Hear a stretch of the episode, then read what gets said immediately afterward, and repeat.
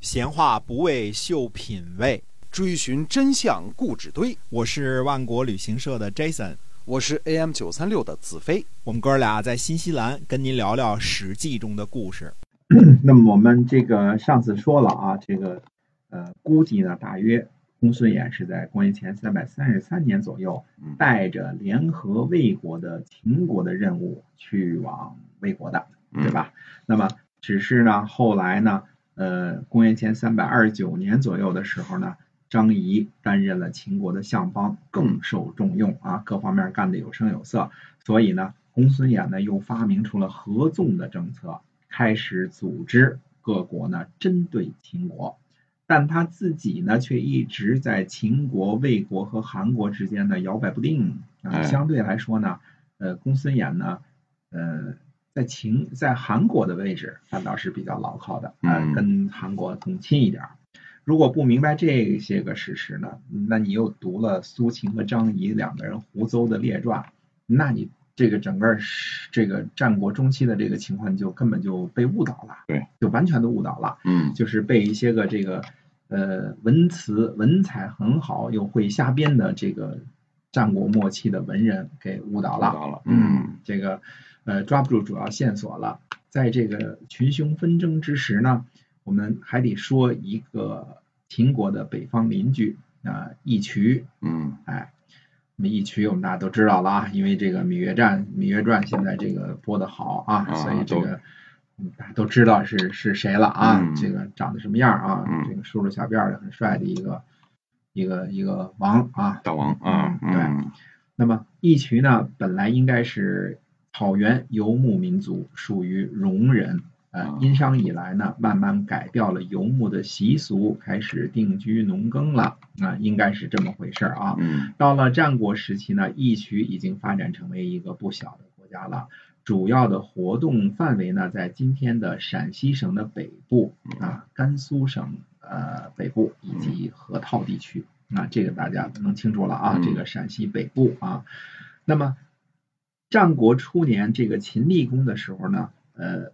呃，历史上曾经记载呢，说义渠军来朝，啊，义渠军来给秦国进贡啊。后来呢，呃，公元前四百三十年的时候呢，义渠呢曾经发兵攻打秦国，呃，而且呢一度攻到了渭水，嗯，从陕西北部一直攻到渭水，呃，可见这个秦国这个北方邻居呢也并不怎么特别的友好啊。公元前三百三十一年的时候呢，呃。这个这和历史上秦惠文君七年，义渠呢发生内乱，嗯，可见这个戎人呢也有这种事情，争权夺利啊，国家发生内乱，呃，秦国呢以平乱为名出兵义渠，并且呢建立了义渠县啊，这件事呢，呃，肯定是让秦惠文君呢这个现代话讲爽歪歪啊，这个因为什么呢？因为。秦国啊，常年和魏国发生战争，肯定不想北方有个不安生的邻居，对吧？这个秦国呢，建立义渠县，肯定也是占了义渠很大面积的国土。虽说呢，建立了义渠县，但是义渠呢没有亡国啊，这个这个国家挺大的呢，还是，呃，历经丧乱之后呢，慢慢恢复，以至于呢，义渠君呢和后来的义渠王啊，和秦国的这个。关系啊，这个中间的纠葛呢不断，呃，一直到后来，呃，芈月太后出手才完全搞定这事儿呢。这个，呃，不得不夸一句，这个《芈月传》当中关于义渠的这个故事呢，还是相当的有谱的。那和历史上的史实呢，呃，在在义渠王这件事上啊，这个相距不远。嗯，呃，主要是指后来这个，呃，怎么设计这个这个。陷害义渠王，这个以后我们还会讲啊。嗯，这个，呃，当然，这个故事呢，是否如《芈月传》当中描述的那样凄美传奇？呃，这个两个情圣，这个另当别论了啊。嗯，因为这剧必须得那么写，不那么写没人看了，对吧？不能写无情无义的人呢。所以，即便是他犯了什么错呢，也得从这个。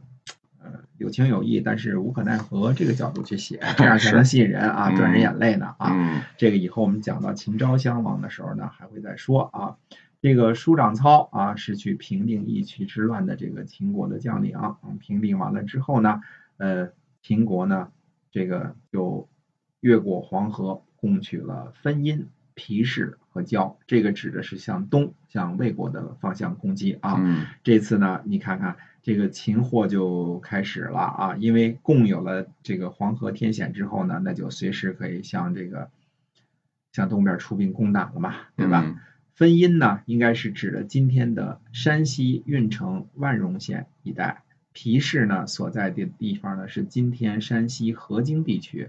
胶呢应该是今天河南陕县的东北。嗯也就是说，这个到黄河边上之后，这个秦国可是呃根本没有把黄河看作不可逾越的天险啊，呃呃，而且是非常容易动秦了，对吧？嗯这个呃《竹书纪年》记载呢，说秦国夺取分阴、皮氏和胶呢，发生在魏惠王后元六年，合着现在说呢，叫做公元前三百二十九年。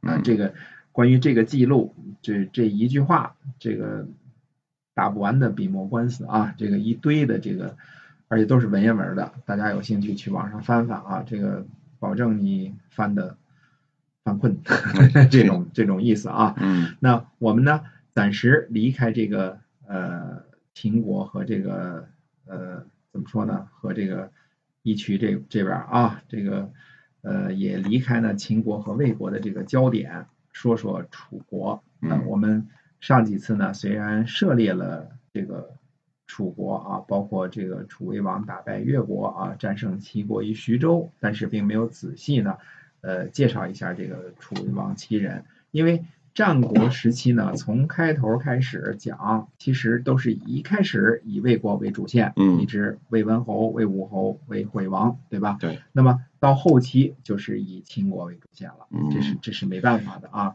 虽然中间也穿插着赵武灵王这些，但是毕竟秦国是主角了，这次是真正的主角了啊，这个男一号了，所以一直最后会讲到这个呃惠文君，然后讲秦武王，然后讲到这个昭襄王，一直往后边讲，讲到这个秦始皇，这个所谓六代啊，六代秦国的国君啊，嗯、这个楚威王呢，我们说一说这个，先说一个什么事儿呢？楚威王时期的这个楚国的国土啊，在楚威王时期呢，楚国的国土面积包括，我们听听啊，湖北省、嗯湖南省、江西省的全部，北边拥有河南的南部，包括三门峡市的一部分，多多北了，你看看啊。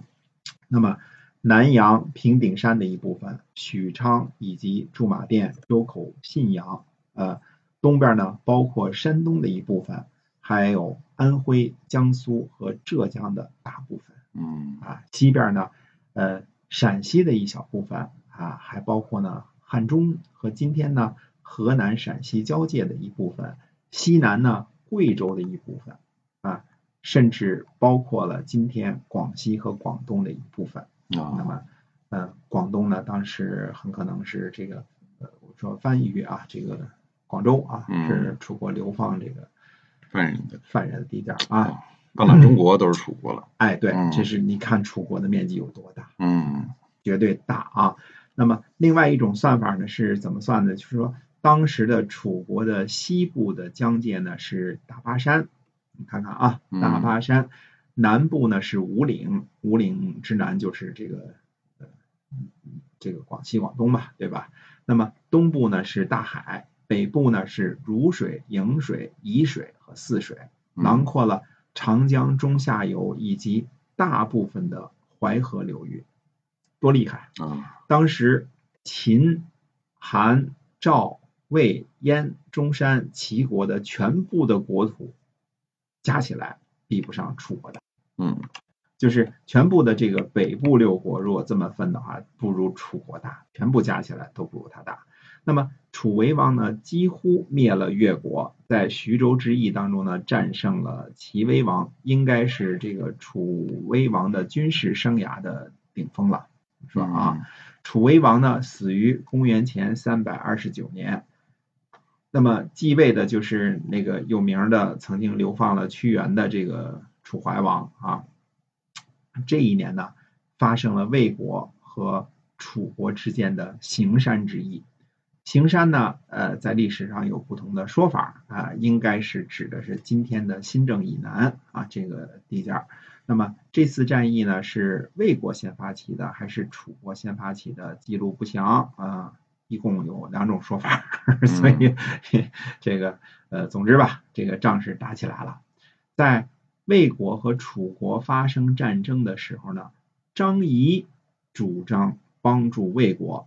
大家看看啊，这个其中啊，这个秦国的这个相邦，现在张仪已经是相邦了啊，主张呢。帮助魏国，秦国要帮助魏国，不是那种死敌、死仇、仇敌这种情况啊。那么张仪说呢，不如和魏国联合帮助他。魏国战胜了，一定会把西河之外呢献给秦国。这时候还没献呢啊。嗯。那么如果魏国呢不能够战胜，那么魏国呢守护不了西河，我们自己呢可以派兵去打。秦惠文君呢？采用了张仪的计策，派了皮氏的一万名军队。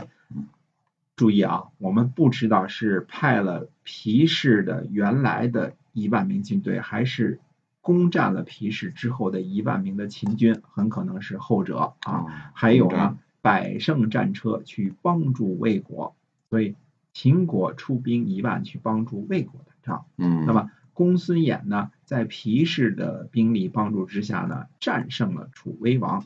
楚威王亦卒于当年。嗯，你看啊，这个公孙衍能够调动秦国的这一万部队以及魏国的部队跟楚国玩命。嗯，所以这就看清楚了，因为前面呢看清楚秦国前期的这个战争的策略啊，这个呃是怎么回事儿。但是呢，当然。呃，这件事情呢，虽然在行山战胜了楚威王，但是呢，会不会像张仪所设想的那样，能让魏国把西河啊割让给秦国呢？那么